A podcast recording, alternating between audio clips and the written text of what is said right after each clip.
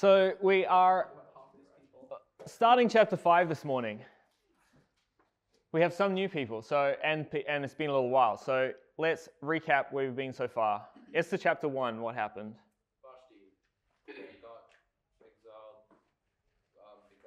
Where where are we in the world? Persia. Persia. Capital of Persia, Susa, right? And we're in the court of a king in the Hebrew Bible or the English Bible, which is transliteration of the Hebrew. He's called Ahasuerus. That's the English, the Hebrew English version of the Hebrew version of his Persian name. But we looked at there's a different direction you can go, which is Persian to Greek. And what was the Greek transliteration? Xerxes. Yeah, Xerxes the first. So we're in the court of King Xerxes or Ahasuerus, this Persian king in the city of Susa. He has a wife, a queen called Vashti. Vashti. What happens? He throws a big party. They all get drunk. He asks for Vashti to come and parade herself in front of his guests. She says no, and then he writes a decree um, where like she can, she's not queen anymore, but she can't leave the palace. Right. So he has this massive banquet. We looked at like historically, there seems to have been reason for that. He was trying to gather support behind him to go and invade Greece, which happened a couple, well, yeah, a year or two after that. At the end of the six month celebration of his wealth and power and glory, he get they're all drunk at this party. He asks Vashti to come and show herself off, and she says no big like undermine of his respect. And he's the whole point of this whole celebration was to get everybody to respect him and, and obey him and his wife doesn't respect him or obey him. And so big problems. And so his advisors say you need to you need to banish her basically. No longer queen. Strip her of that which he does. Some years pass. He goes off to war in greece loses comes back and that's where chapter 2 picks up. What happens in chapter 2? Gathers all the young versions. Why? He needs a new queen to find a new queen. So he he's back. This war's over. He's re sort of, I guess, evaluating his life, and he's got no queen. He has no, yeah, no queen. And so he says, okay, well, what are we going to do about this? His advisors say, go, basically just go gather all the most beautiful women in your kingdom and pick the one you like the most. And he thought this was a good idea. And then what happens? Esther is picked. Who's Esther? The main character. The main character. The protagonist. Who's Mordecai? Jewish it's not totally rando. Yeah, so he's, he's Jewish, right? Who's he descended of? King Saul. Yeah, seems to, well, not, not a direct descendant of King Saul, but he seems to have been related to King Saul through a guy called Shimei. Shimei, which we read about anyway. Okay, so that's fine. So yeah, there's this Jewish guy living in Susa, and he is the guardian of his cousin Esther. Hadassah is her Hebrew name, Esther's her Persian name, and she gets brought into the palace with all, the other beautiful young women, and she ultimately gets picked and made queen. Chapter 2. End of chapter 2, something happened that got recorded, but not really discussed much. Do you remember what that was? Uh, there were two palace guards that plotted to kill the king, and Mordecai was eavesdropping. and told Esther, and then she told Xerxes. hmm Yeah, so there are these two, two of the king's Xerxes' servants try to assassinate or plan to assassinate the king, and Mordecai finds out about it, and so he tells Esther, who tells Xerxes, and investigates, finds out it's true, they get executed, and this gets recorded in the Chronicles of the King. But nothing else happens. He doesn't get rewarded or anything else like that, and we move on. But that comes back next next week, I think, to become very significant, or at least next chapter, whenever that is. Okay, chapter three. Uh, um, um, Haman is What? introduced. Who's Haman? He's um, he's like one of the king's highest um, people, hmm highest commander people, and then he commands people to bow for him, and Mordecai doesn't bow Why not? because he doesn't really want to. Doesn't really respect him. Yeah. Yeah. Yeah, so there's this other guy that we get introduced to, Haman. He's a descendant of, I'm an author. who was a descendant of Okay. Agag, king of the Amalekites, who Saul was supposed to execute but didn't. Haman's his long, long lost descendant, uh, and he gets elevated to this very high position in the kingdom. Everybody's supposed to bow to him in respect, but Mordecai won't bow to him. And when Haman realizes this, he gets really angry, hurts his pride. So, what does he decide to do? He casts lots, and then what they land on is the day that he decides to slaughter all the Jewish people. Yeah, he decides, he says it was the idea of just taking revenge on Mordecai didn't feel like enough to him. He decided he was going to try to wipe out the entire Jewish race, basically. All the Jews in Persia, and at that stage, the Persian Empire covered pretty much the known world, and including Israel and pretty much everywhere that the Jews were living. And so he cast, lots, which, yeah, the Pur, um, to decide when that would happen, and it's going to happen in 11 months' time in the 12th month. And so he gets this written. Okay, and then chapter 4. Uh, he put on sackcloth. Who? Mordecai. So Mordecai discovers what's happened. Everybody's upset. Mordecai discovers what's happened, puts on, Puts on sackcloth and covers himself in ashes. and Um, And um, goes to the gate and, And starts fasts. like shouting. He fasts. So he's in he's in mourning. There's fasting, there's sackcloth and ashes. He's in mourning over what's happened. Then what does he do? What does he see as a solution? Oh, he goes to he goes to Esther and says, "Can you go to the king and tell him to like not do this?" Right. Says, go to the king, tell him what's happened, right? You have to plead for the lives of your people. And what does she say? Are you crazy? Everybody, everybody knows what happens if I go to the king uninvited. Default is you're going to be executed. Yeah, the only hope I have is that maybe he shows mercy to me. He lifts his scepter to me and says, You can approach me. But he hasn't called for me. I haven't seen him in a month, right? He probably doesn't even remember that I'm here. I have no idea what he thinks about me at the moment. And you want me to go in there and demand to be seen by the king. You're crazy. And he says,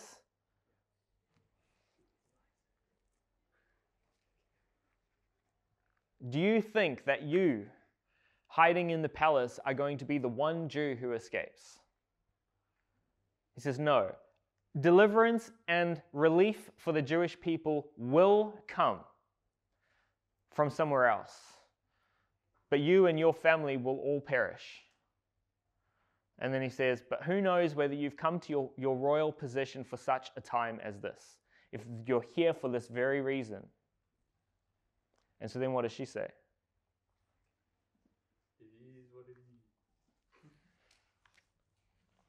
She says, Yes. What does she ask him to do? Uh, fast and pray. Not just him, right? Him and all the Jews in Susa fast and pray for three days. And then I'll go and see the king. And she says, If I if I die, I die. If I perish, I perish. Cool. That's what we got up to. Chapter 4. Chapter 5. Who wants to read?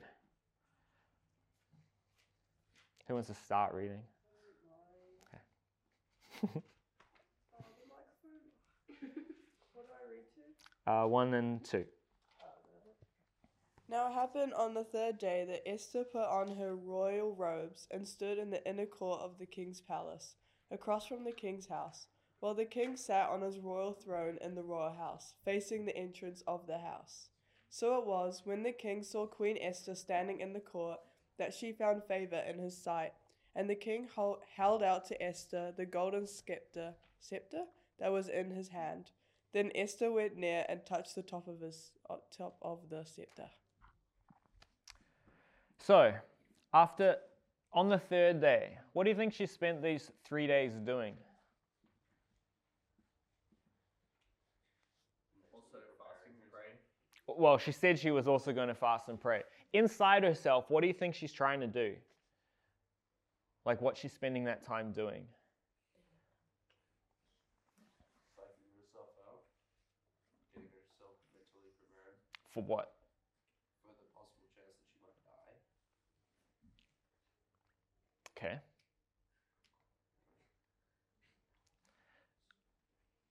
What's she praying for?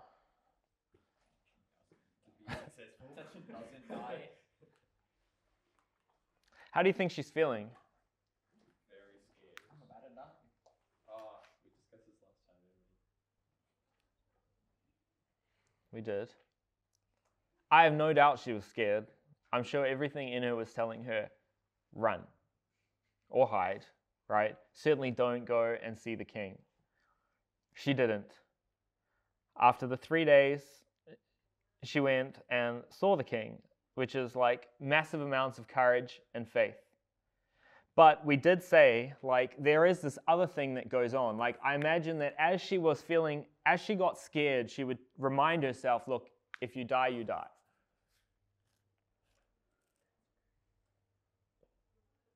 What do you think? So, well, what did we talk about last time? We talked about prayer and the idea that, like, often when we start praying, our prayer is, please, God, give me what, what I want. Whatever that is, whatever it is that you're desperately praying for. And that, that doesn't tend to come with a lot of peace. Why not? because you're still worried that the other thing might happen. Because God might say, No. no, right? And your heart is desperate for that thing. And so, whether it's you who can't bring it about or whether it's God who might say no, you're still worried about it because you still want that thing. What is the prayer that brings peace? When you ask God to do things is correct. Yeah, have your way, right? That's the Lord's Prayer. Your will be done. That's that's what if I perish, I perish. That's to me that's what that is. That's coming to that place where it's like I'm not asking you anymore to save my life. I'm just asking you to have your way and I trust you completely with whatever the outcome is, you know? And when you get to that place, that's where you experience that inner peace of complete surrender to God. And so I suspect that, like I say, as she was scared, and I have no doubt she was scared, she was also reminding herself, You're in God's hands. He's in control. Trust Him. And that with that would have come some degree of that peace that passes all understanding, that makes no sense, peace that comes from God. Now, in the New Testament, we are told, Hebrews 4:16, let us therefore come boldly unto the throne of grace, that we may obtain mercy and find grace to help in time of need. Do you guys know that verse? Let us come boldly before the throne of grace. What does that mean?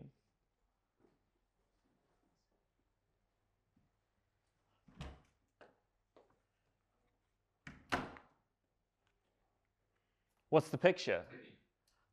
That whoever's writing Hebrews, maybe Paul, is using here. We come with confidence to God. To God, right? That's the throne. Whose throne? God's throne that we're coming before boldly, with courage, not afraid. Yeah? So that we can obtain mercy and find grace to help in time of need. It's let us therefore come boldly. There's a reason why we can come boldly, confidently to the throne of grace before God's throne. Why? What's the therefore? Therefore. Where would we look? The verse before, yeah? Okay, so this is the verse before. We don't have a high priest incapable of sympathizing with our weaknesses, but one who has been tempted in every way just as we are, yet without sin. Let us, therefore, come boldly before the throne of grace so that we can obtain mercy. So, why can we come boldly before God's throne? Not afraid.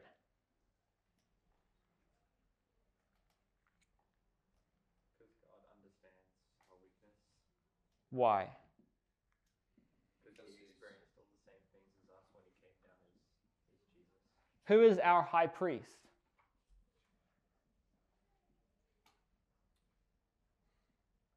It's not a trick question. Jesus, yeah. Jesus is the high priest. And if you read more of Hebrews, that is made more explicitly clear. Jesus is the high priest. What, what, was, a, what was the high priest? What was their job?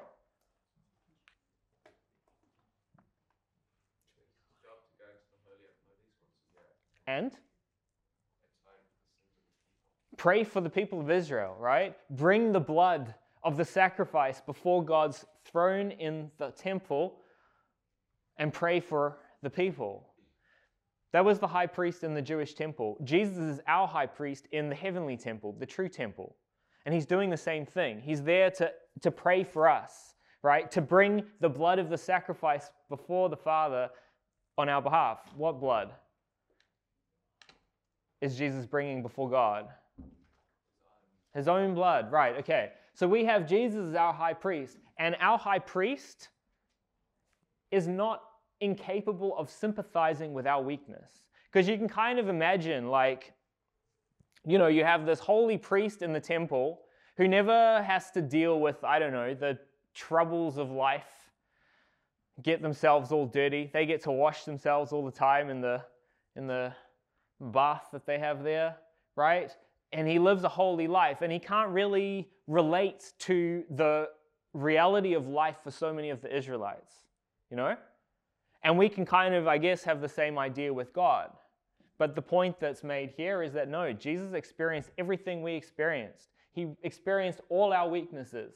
He experienced all the temptation that we experienced. And so he can Sympathize. sympathize with us. He knows what it's like, right? And because of that, we can come boldly before God's throne because we have a high priest there. We have a lawyer, an advocate who's able to plead our case on our behalf, and he can do it well because he knows what we've experienced. Okay. So we're told we can approach God's throne boldly. The other thing that's amazing is it's a throne of grace. What is grace?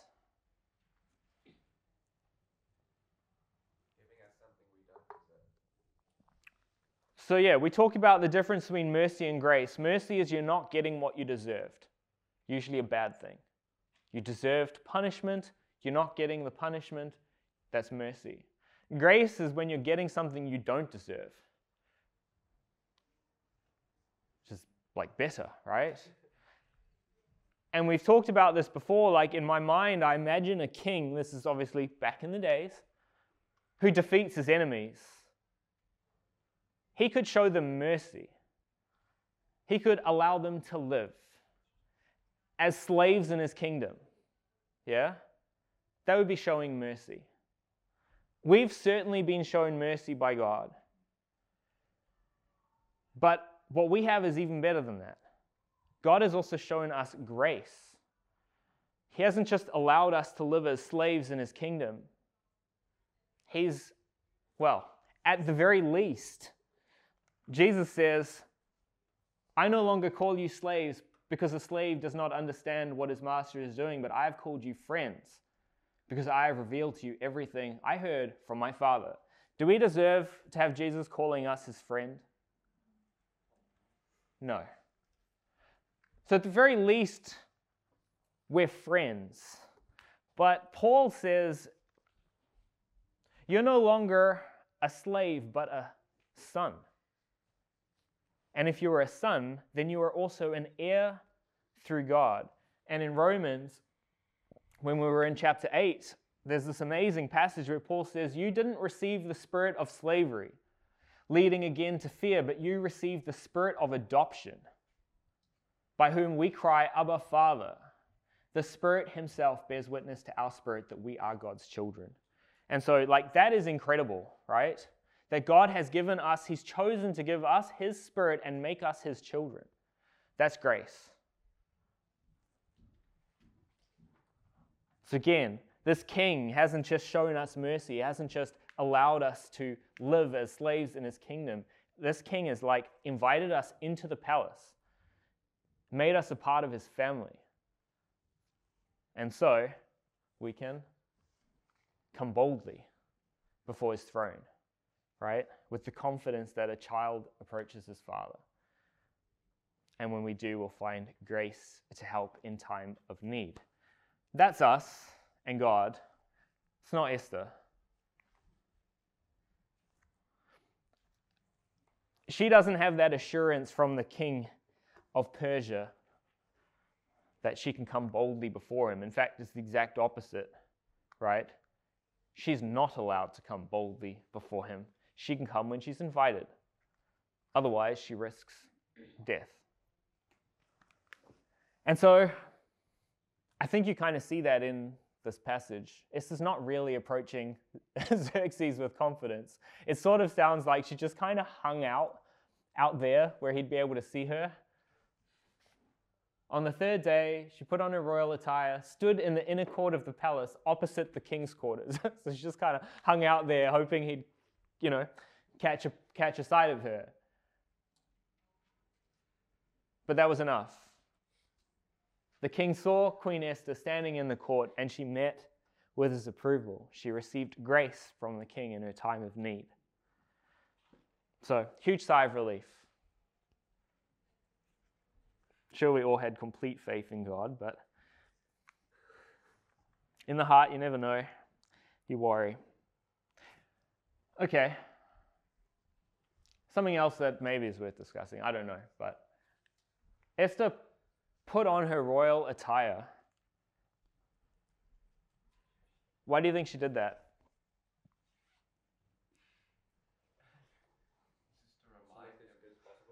Sorry? to look as good as possible. For who? For the king. For the king. Yeah. So I won't make too much of this. It's not exactly uh, necessarily biblical. More just my advice to you guys as young people is that there can be value in presenting yourself well. And that can include the way that you dress. Peter says, Let your beauty not be external, the braiding of hair and wearing of gold jewelry or fine clothes, but the, but the inner person of the heart, the lasting beauty of a gentle and tranquil spirit, which is precious in God's sight. Paul says something very similar to Timothy. He says uh, that, and in both cases, technically, the passages are addressed to women, but as far as I'm concerned, like the principle underlying what Paul is saying and Peter is saying is as applicable to, to, any, to everybody. It's just as applicable to everybody. So Paul says to Timothy that their adornment must not be with braided hair or gold or pearls or expensive clothes, but with good deeds. And so, on the one hand, and like this is biblical, we're not supposed to be trying to attract attention to ourselves by the way that we look.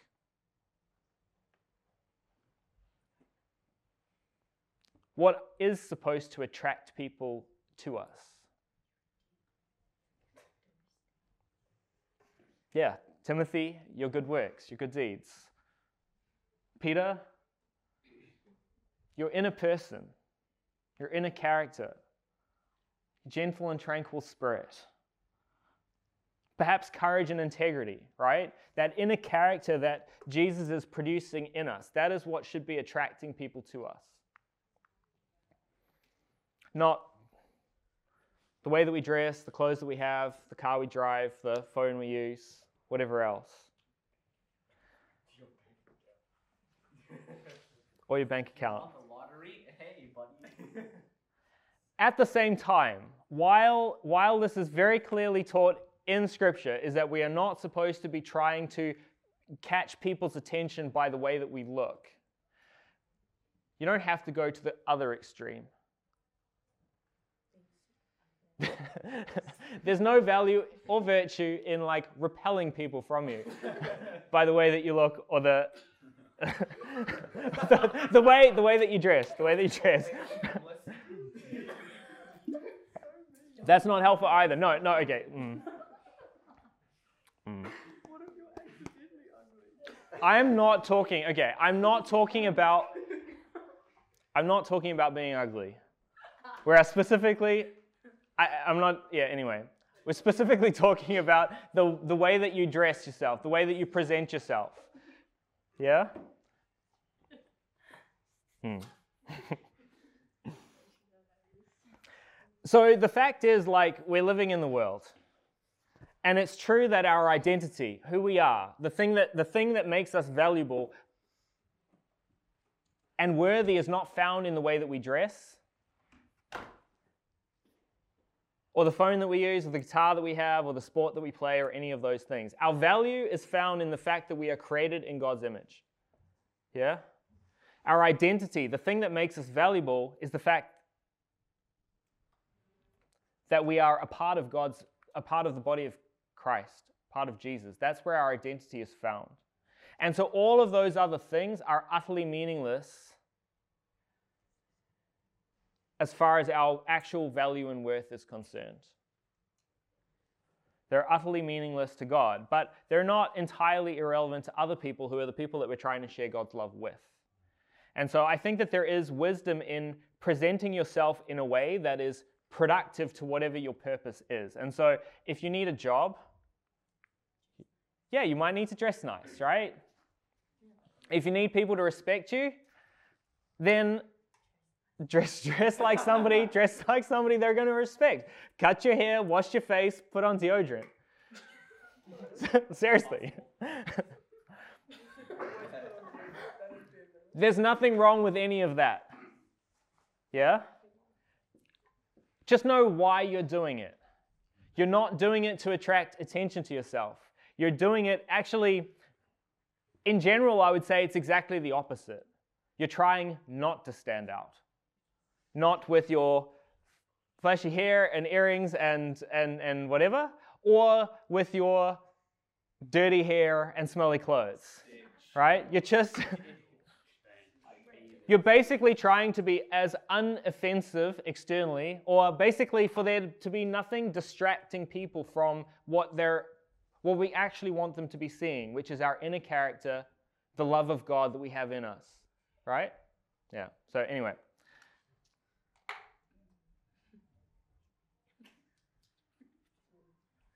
Yeah, I think it's part of what Paul's talking about, although it's not he's got something slightly different in mind, but it's related when he says Instead, we endure everything so that we may not be a hindrance to the gospel of Christ.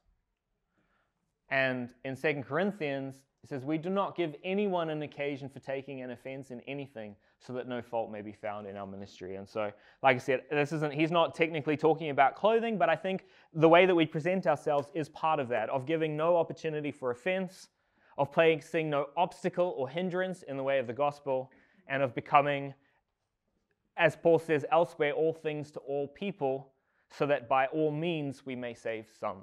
And what that looks like is going to depend completely on your audience, right? What you, how you want to present yourself if you're going for a job interview on the North Shore is probably completely different to if you're going to work with kids in a, in a school in South Auckland or if you're going to go to speak to farmers in Southland.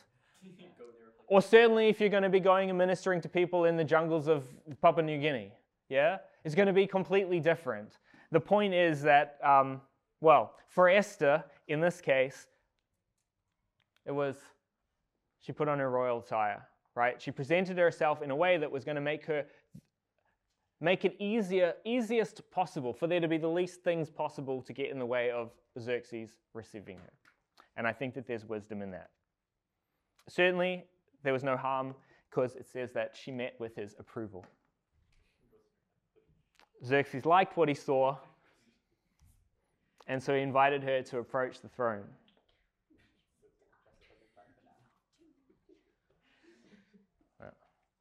Okay, verses 3 to 5.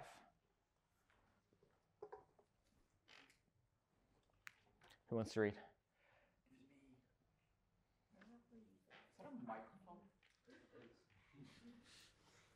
The king said to her, What is on your mind, Queen Esther? What is your request? Even as much as half the kingdom will not be given will be given to you. Esther replied, If the king is so inclined, let the king and Haman come today to the banquet that I have prepared for the king. The king replied, Find Haman quickly, so that we can do as Esther, requ- Esther requests. So the king and Haman went to the banquet that Esther had prepared. Pretty gracious response from the king. What is on your mind, Queen Esther? What is your request? Even as much as half the kingdom will be given to you. we talked about so we talked about this back in chapter 2 where Esther found favor in the sight of Hegai, the eunuch, the, the person, the servant who was in charge of looking after all the young women. And, and we looked at this word chesed, which is used there, and it's goodness and kindness. That basically he liked her and so he was kind to her. And that, that's something you see quite commonly in the Bible. People who are faithful to God, and we looked at a bunch of these things, like who have integrity and honor in the way that they behave to one another, who are humble, who are honest and forgiving, and who are not judgmental, they tend to find favor with the people around them. People like them. And we had a whole bunch of examples Joseph, Samuel, David, Daniel, Nehemiah, Ezra, Jesus, the disciples. It's not to say that everybody loved them, but a lot of people did. And Esther here finds favor in the sight of her king, Xerxes. I have no doubt that God also softened Xerxes' heart towards her. But I also suspect that Esther was all of those things, that, she, that her character reflected God's character, at least enough of the time that Xerxes genuinely liked her and was glad to see her. And so he says to her, What is your request? What do you want? What does she say?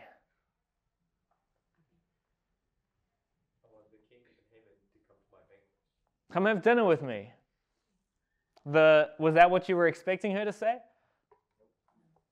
guess it depends if you know the story. But no, probably not, right? Do you think that's what Xerxes was expecting her to say? No. She risked her life to come before him and ask him for dinner. Probably not. And invites uh, Haman along.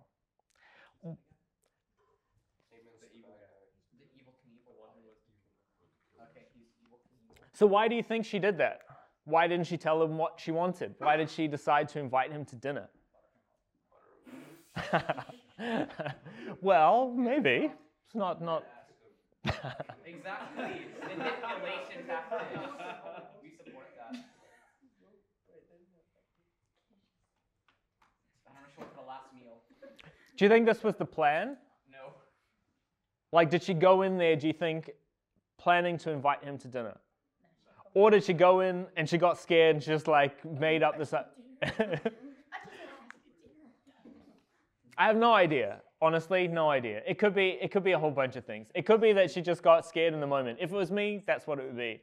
I'm like, just procrastinate, delay, delay, delay, right? And now she has to rush out and try and make a banquet for him. Don't know. Or maybe maybe she knew that this was a better approach. Maybe she did want to soften him up. We looked at that. Apparently, the Persians like to make decisions when they're drunk. That that was a fairly common thing. So maybe that was part of it. Maybe she, maybe she's very sensitive to the Spirit of God and felt him saying to her, like, not yet, you know, just wait. And as we'll see, like, whatever the reason was from Esther's perspective, which I don't know, as we'll see how the story unplays, this, God was absolutely in control of this.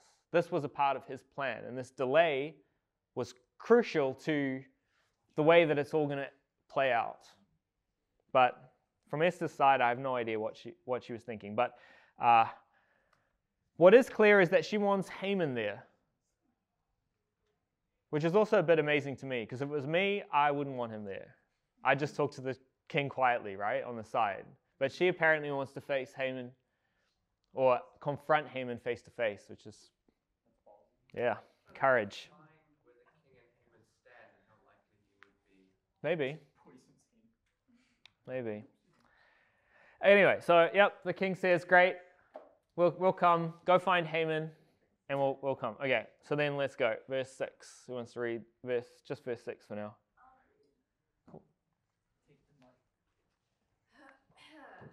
While at the banquet of wine, the king said to Esther, What is your request? It shall be given to you. What is your petition? Ask for as much as half the kingdom, and it shall be done. Okay, so I found this kind of interesting. A lot of modern translations basically says while they were drinking. The king asked her again, What is your request? What do you want? But the Hebrew actually says during the banquet of wine. And so the question is like, what is that? Was this just a drinking party, this banquet? Was there no food there? When I had a bit of a dig into this, I, it was actually quite interesting. So,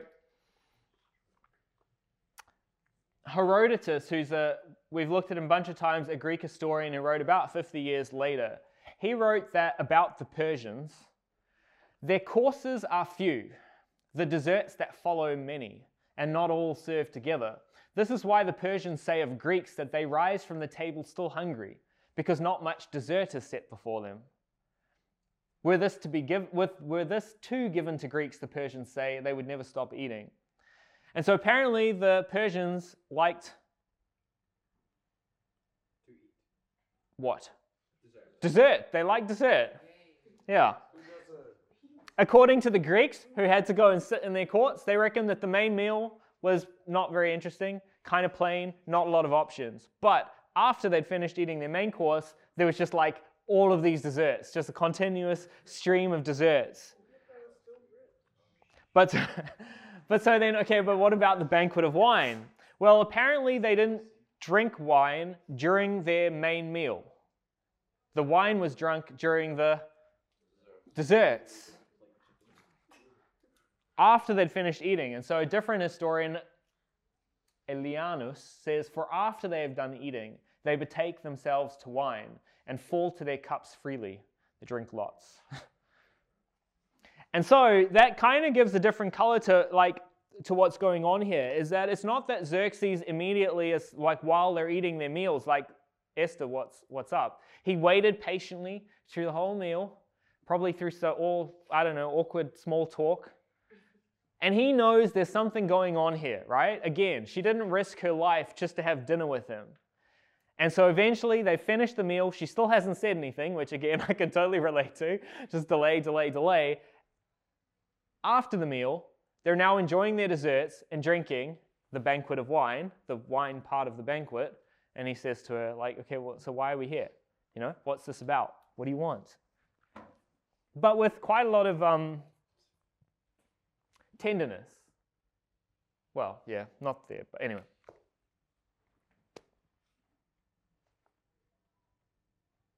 Yeah. Says to her, What's your request? I'll give you anything you want. I'll do whatever you want me to do. Which is pretty cool. Also, kind of similar, like we looked at our privilege of coming boldly before God. Jesus says something fairly similar to us too, right? Matthew 7 Ask and it will be given to you. Seek and you will find. Knock and the door will be opened for you. Everyone who asks receives, and the one who seeks finds, and to the one who knocks the door will be opened. He says, Is there anyone among you if who, if his son asks for bread, will give him a stone? Or if he asks for a fish, will give him a snake? Have you guys ex- haven't experienced that? Good. He says, If you then, although you are evil, know how to give good gifts to your children, how much more will your Father in heaven give good gifts to those who ask him? So it's pretty cool. And uh, not wholly unlike the offer that Xerxes has just made to Esther. Tell me what you want, I'll give it to you. So this must be it, right? Moment of, moment of truth, everything's going to be revealed. Not exactly. Esther responds. Do you want to finish reading that part? Verses 7 and 8. Esther responded, my, my request and my petition is this. If I have found favor in the king's sight, and if the king is inclined to grant my request and approve my petition, let the king and Haman come tomorrow to the banquet that I will pre- prepare for them. At that time, I will do as the king wishes. Big letdown, yeah? For us and probably for Xerxes as well. She says, uh, same excuse as well. if it was an excuse, it's not thinking on if anyway. Yeah, uh, uh, can you come for another banquet tomorrow? I'll tell you then. Was Haman at this banquet? He was at this banquet. So if I found favor in the king's sight, and if the king is inclined, she clearly has found favor in his sight, right? But she's still scared. And so he says, Come tomorrow for another banquet.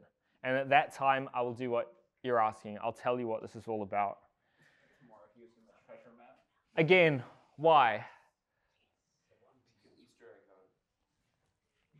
No idea. Again, I don't know if she can tell that Xerxes isn't in the right mood. To me, that seems hard to imagine because he seems pretty like. Yeah, exactly. He seems like he'd be in. I can't imagine a better invitation to speak than what he gave her. But uh, is she scared and procrastinating? Again, if it was me, that would definitely be what's going on, but don't know. Maybe, again, she can feel God's Spirit telling her, not yet. And again, what we do know as the story goes on becomes very clear is that whatever the reason is from Esther's perspective, this was all a part of God's plan. And the next chapter is kind of hilarious how it plays out. But for now, yeah, yeah. Whatever the reason is from Esther's perspective, this is clearly 100% God working all things together for good, working his plan out in, in this situation. And I can't imagine that what happens between today when she has this banquet and tomorrow when she has the next banquet, like you, I couldn't imagine a better story. It's amazing. Okay, so anyway, but we'll see that in maybe next week. For now, who wants to read next? Verses 9 and 10. So Haman went out that day joyful and with a glad heart. But when Haman saw Mordecai in the king's gate, and that he did not stand or tremble before him, he was filled with indignation against Mordecai. Nevertheless, Haman restrained himself and went home, and he sent and called for his friends and his wife Zeresh. To me, that's like almost comic. You guys probably have different comics. But like for me, I just like picture yeah. Yosemite Sam or Elmer Fudd. Like he's walking along, all whistling, all happy. He's just had this great experience with Esther and the king, right? And then he sees Mordecai. And he's just like, I can just imagine him like rising up red and, ooh, and then he's like, no, restrain yourself, brushes himself off. You're important, and off he goes home. Couple of comments. Firstly, despite everything that's happened, Mordecai still isn't bowing.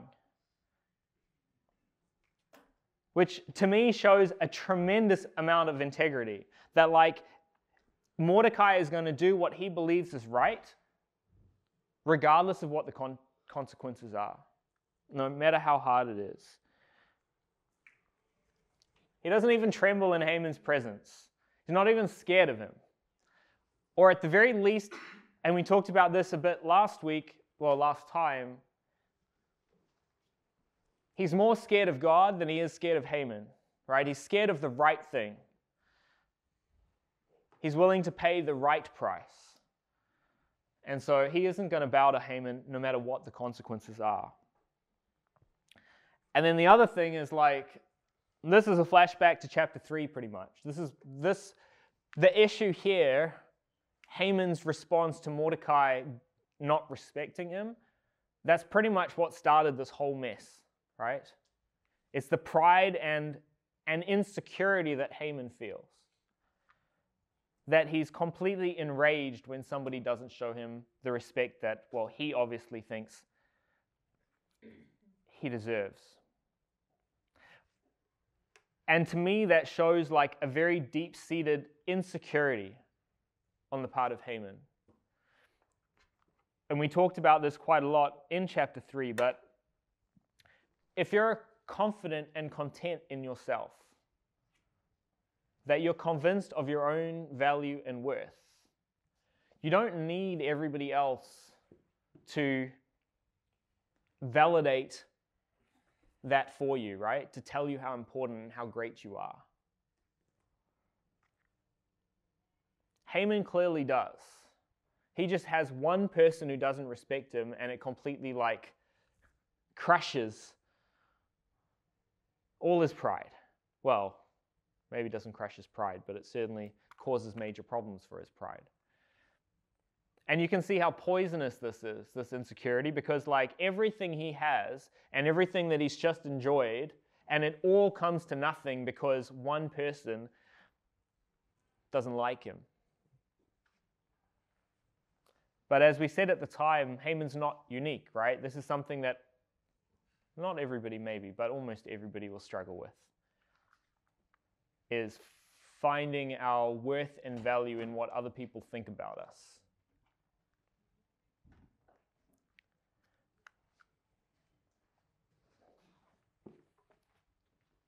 The problem is that as long as you're getting your, as long as you have your identity and your value and your worth in whatever your personality, your looks, your marks at school, the sport you play, your gaming, like how high you are on the leaderboard or whatever. As long as your worth is invested in those things, you're never going to feel confident and secure because you know yourself really well better than the other people, right? And so, whatever they tell you about yourself, you know all your failures and inadequacies and, and weaknesses, right? And so, you're never going to be completely convinced by them that you're the best because you know you're not.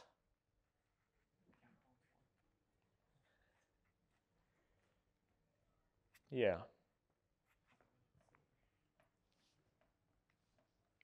And so you're never really going to be content and satisfied. You're always going to have that insecurity because maybe there'll be one person who'll figure out the truth, you know, and bring all of that, uh, whatever, fragile confidence crashing down. And so that's why, as we said at the time, it's so important that, that we find our self worth and our self value in what God thinks about us, not in what other people think about us that we find our identity in who we are in Jesus, not in all of these other things. The fact is that, as we said earlier, we are each, you are each, a unique creation of God.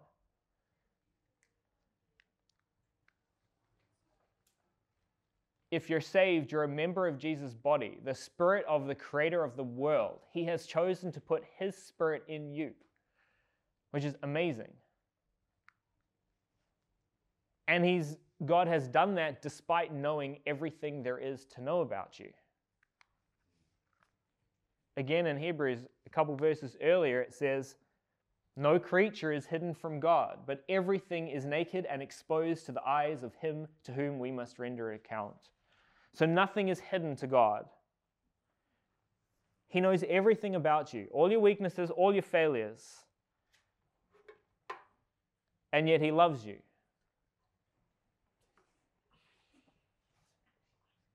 According to John and Ephesians, Peter, He's called you and chosen you. He's forgiven you, and as we looked at in Romans, He has predestined you to be conformed into the image of Jesus, to be made like Jesus.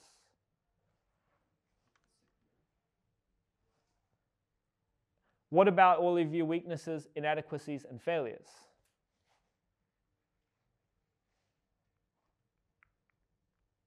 So that's all great, right? What God, what God thinks of us and what He's going to do with us. But the reality is, at the meantime, we're still various degrees of a mess. At least inside. Maybe we're able to convince other people that we're not by putting on a good front on the outside, but we know and God knows. So, what about that?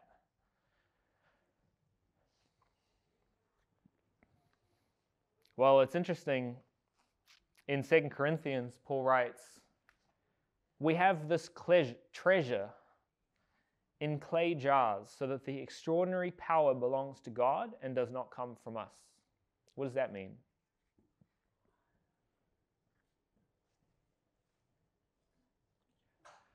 What do you think the treasure might be?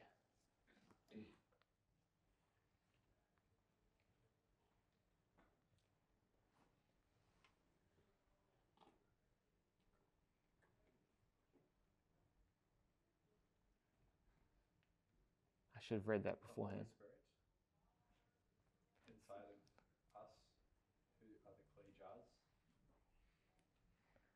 What verse? Oh, sorry, I'm in the wrong place. I'm going to have a look quickly. I should have looked at this beforehand. 2 Corinthians 4. See what it says before.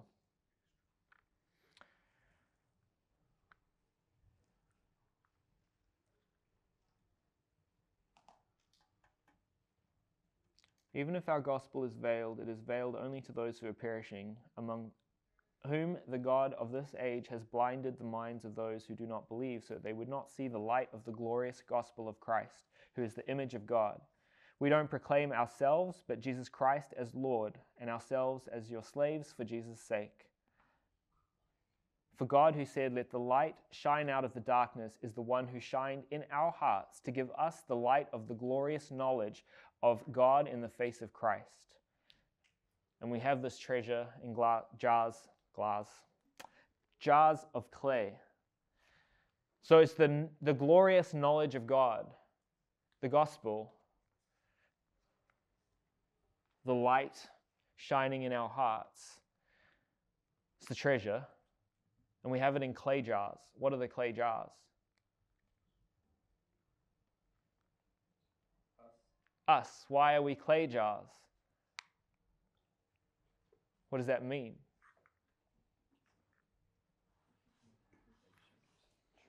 As opposed to what? What other types of jars might you have? Back then. What other kinds of containers might you have? Is it Timothy that talks about like gold, silver vessels? Yeah, so you could have like glorious ones, or you can have clay ones, fragile ones that break easily. Yeah? We're the clay jars, and the whole point is we're weak and we're not that pretty looking. Why do we have the treasure in clay jars? What? No, what does it say? We have something of extraordinary worth and something of low worth Why? because God wanted it like that. Well, what does it say? So Why did God want it that way? the power of God is shown through us. It is Yeah. It's so that it's obvious that whatever's coming out of us is not from us, it's from God, right? It's to give Him, to bring greater glory to Him. Paul, who's writing this, he had plenty to boast about, plenty that he could have, that could have made him a gold silver vessel, right? He was a descendant of Abraham from the tribe of Benjamin. He was a Pharisee trained by one of the greatest rabbis ever, Gamliel. He apparently kept the law perfectly. He worked harder, suffered more than all the other disciples. But he also had weaknesses. He talks about this thorn in the flesh, and he asked God to remove it. But God said to him, My grace is enough for you, for my power is made perfect in weakness.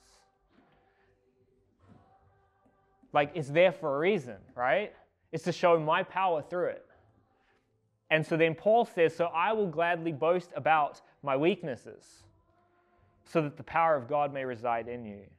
And so realize that when it comes to glorifying God in your life, your weaknesses are actually better than your strengths. Because that's the place where God's power is going to make, and His grace the fact that he's good to you, even though you don't really deserve it, right? That's where that's going to be made the most clear to people. Yeah. So again, you are valuable, you are special. You're made the way you are for a reason. Whatever other people think about eh, about you and whatever weaknesses and inadequacies you have know that like you can boast about those because God is powerful enough to work through you despite them. And those are the areas of your life often where God where the power of Jesus will shine most clearly. Haman doesn't understand any of that. He's still looking to other people to find value and worth in himself. And so he tries to ignore Mordecai and he goes home and invites all of his friends over. Why do you think he's inviting his friends over? His friends like him. So, what's he wanting to get out of it?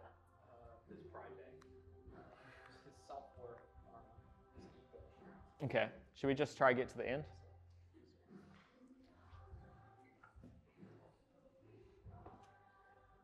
Who wants to read?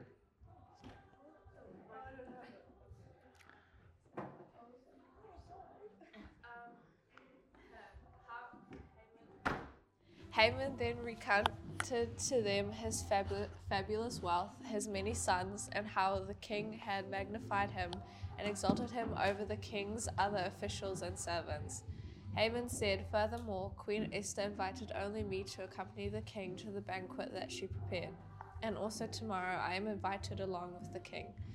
Yet all this fails to satisfy me so long as I have to see Mordecai the Jew sitting at the king's gate. So, why did he invite his friends over? to boast to them. Yeah. Would you like to be his friend? Yeah. So what is what is Haman after here? Why has he invited his friends over so that he can boast about them? What does he want to get out of that? Reassurance. I don't know. It's his self-worth. Yeah, exactly. He's looking for that validation, right? He's wanting them all to go, "Wow, the queen invited you to have dinner with the king." Oh, you're so cool. Wow. You know, you know the king amazing. Exactly. Do you like people like that? No. Yeah, pride and arrogance are exceptionally unattractive qualities. When we're talking about like not repulsing people, that's a good one. So don't be like that. Don't boast. In Proverbs, it says, Let another praise you and not your own mouth. Someone else and not your own lips, which I like that. It's kind of. And in Jeremiah, God says, Wise people should not boast that they are wise. Powerful people should not boast that they are powerful. Rich people should not boast that they are rich. If people want to boast, they should boast about this. They should boast that they understand and know me. They should boast that they know and understand that I, the Lord, act out of faithfulness, fairness, and justice in the earth, and that I desire people to do these things, says the Lord. So don't boast, don't be proud. Humility is where it's at. Second to last Psalm, Psalm 149, has this very cool verse. It says, For the Lord takes delight in his people, he makes the humble beautiful with salvation. That last word there, well, it's with salvation. In Hebrew, it's Beyeshua. Be Beshua. It's actually made up of two words. It's a compound word. The first part is be, and it means in or with. The other word is Yeshua. It means salvation or deliverance. So, he will make you beautiful with salvation. But do you recognize that word, Yeshua? What is it? That is Jesus.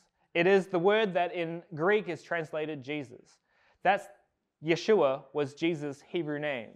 His name literally meant salvation, which I think is kind of cool.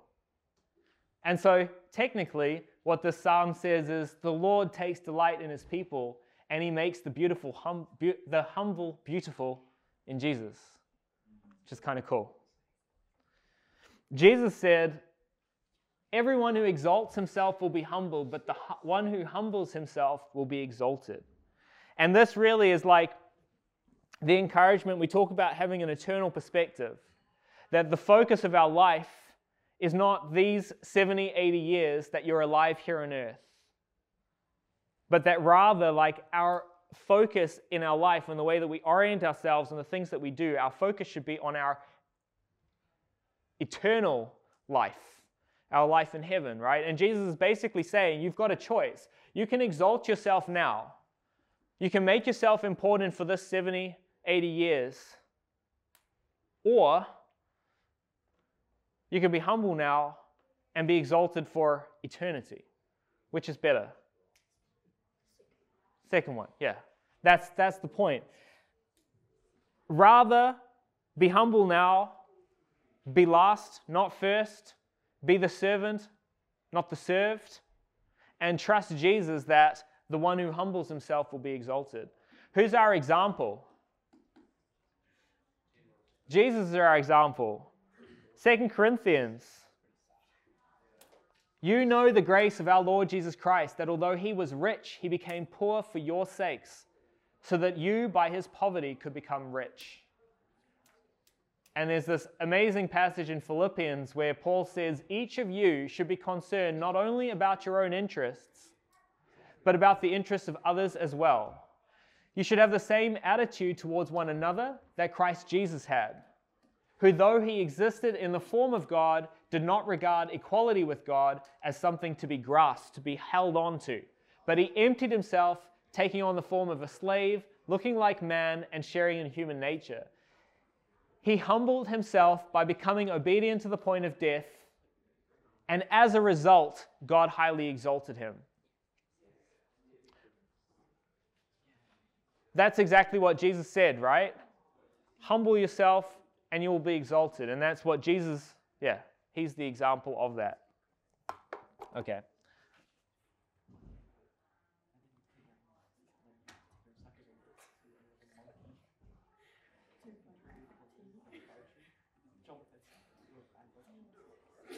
Okay, two minutes and then we'll be done. This is not Haman. Clearly, Haman is not humble. He's proud. He's there boasting about himself. And the Proverbs also have plenty to say about that.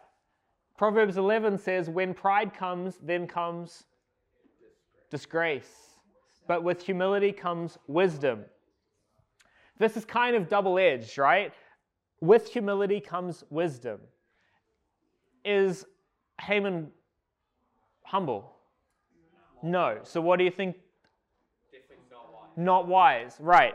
And you can see that in the story, right? He's completely blind to what's going on here. He's boasting about the fact that Esther invited him to dinner. She has no idea what's actually going on, right?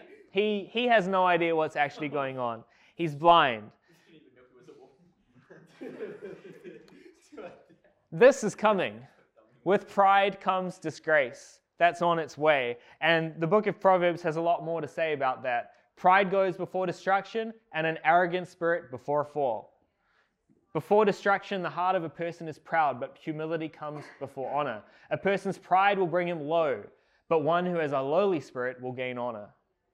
So, you can cry, probably guess what's coming for Haman. Proud Haman, right? Nothing good. Nothing good.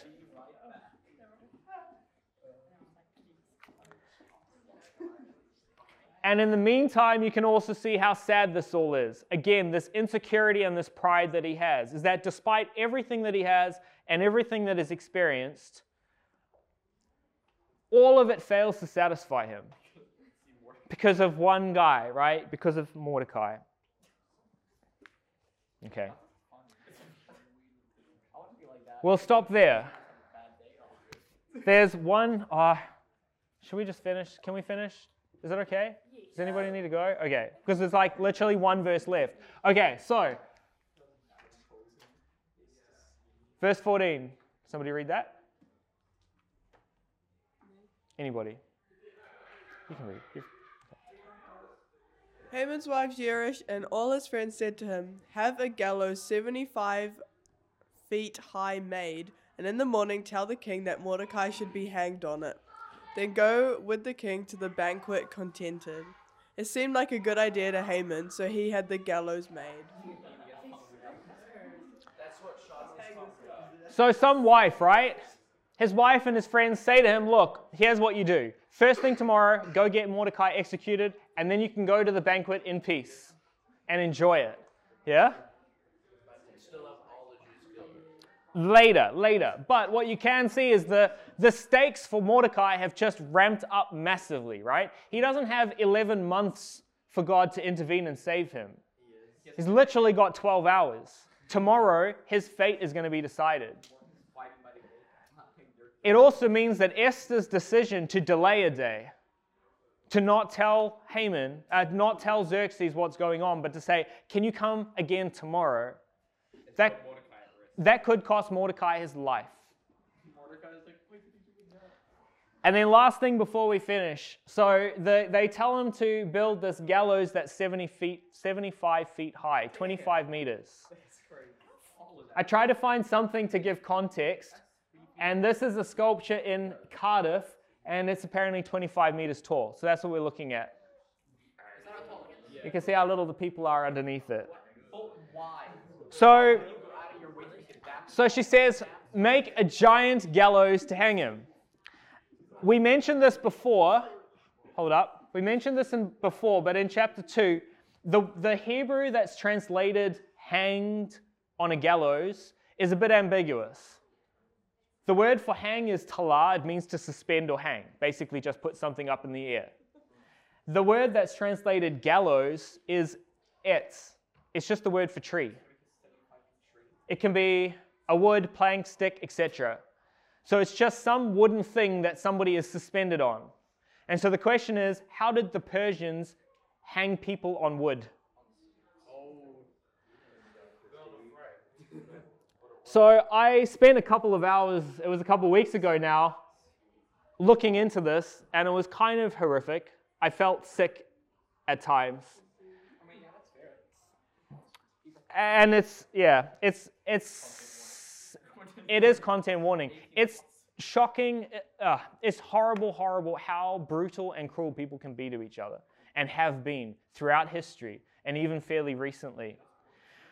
The long story short is it's not completely clear how the Persians, what this involved, like what Haman was building here. We do know that the Persians impaled people on stakes.